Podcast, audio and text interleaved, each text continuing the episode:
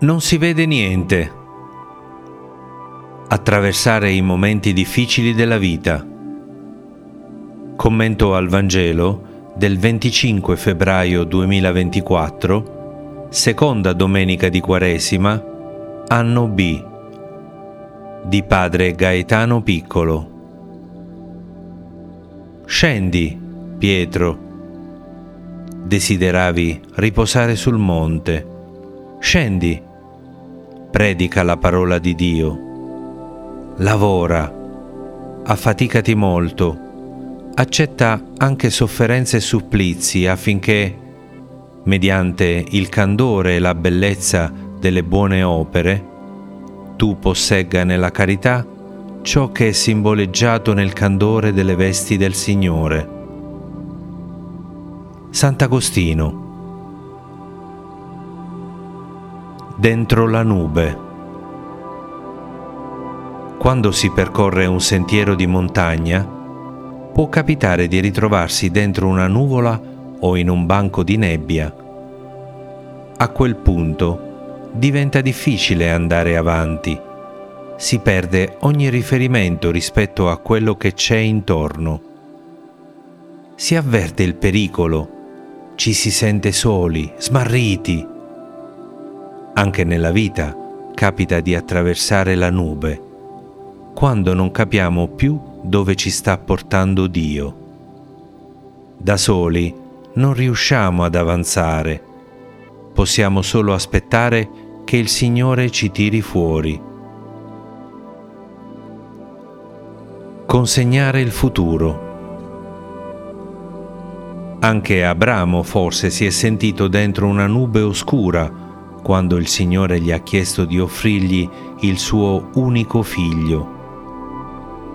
Quel Dio che Abramo ha imparato faticosamente a conoscere, ora diventa di nuovo incomprensibile.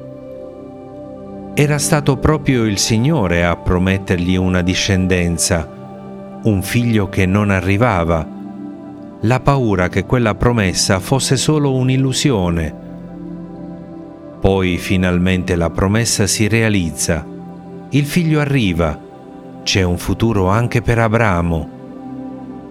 Ma adesso Dio chiede ad Abramo di consegnargli quel futuro, di sacrificare quel figlio. Come una volta gli era stato chiesto di lasciare il suo passato, cioè suo padre e la sua casa, adesso gli viene chiesto di restituire anche il suo futuro. Abramo entra nella nube ed obbedisce. Rimettere ordine. Attraverso questo gesto di consegna, Abramo comprende che qualcosa si era confuso nel suo cuore. Morirà diventa il luogo della purificazione degli affetti. Abramo si era progressivamente concentrato sul dono ricevuto, si era attaccato al suo futuro, aveva espropriato Dio, il donatore, dal suo cuore. Il figlio era diventato il centro della sua vita, spodestando Dio dalla sua centralità anche nella nostra vita, le cose buone come le relazioni, la missione, il servizio o il lavoro possono diventare i nostri idoli quando ne diventiamo schiavi.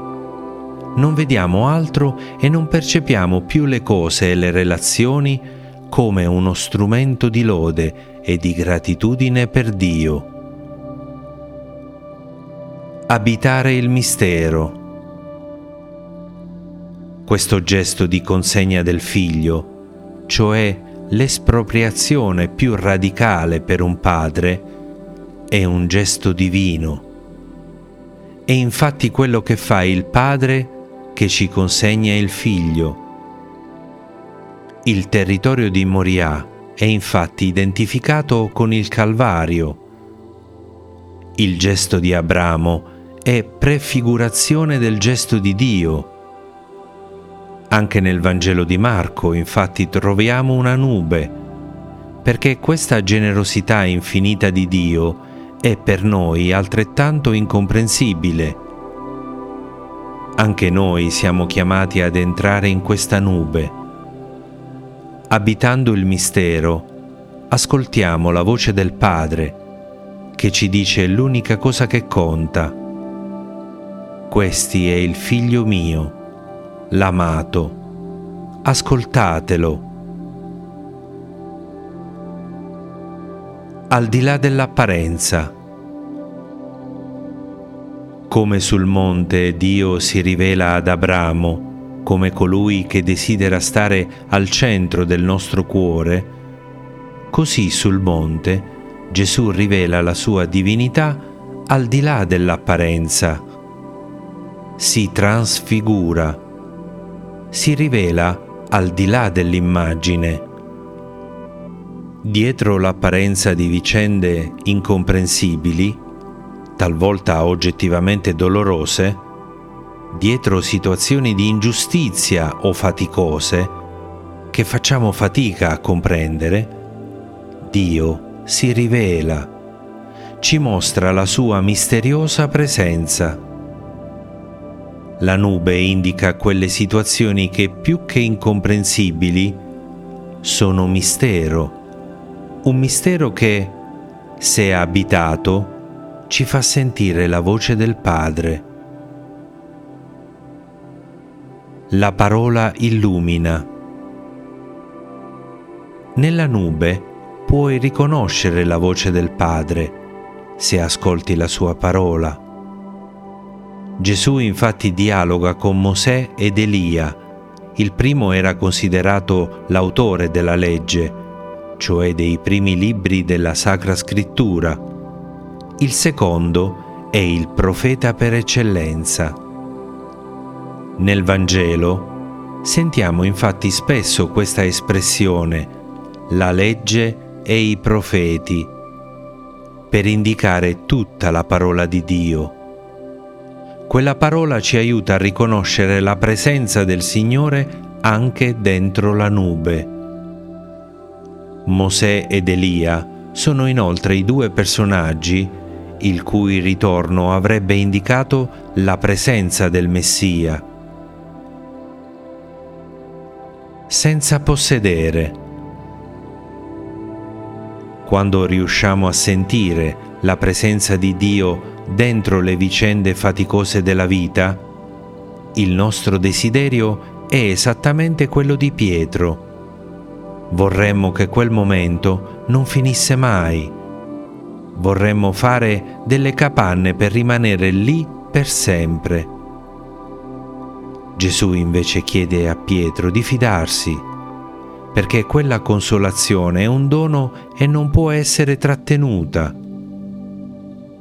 Il Signore tornerà a consolarci.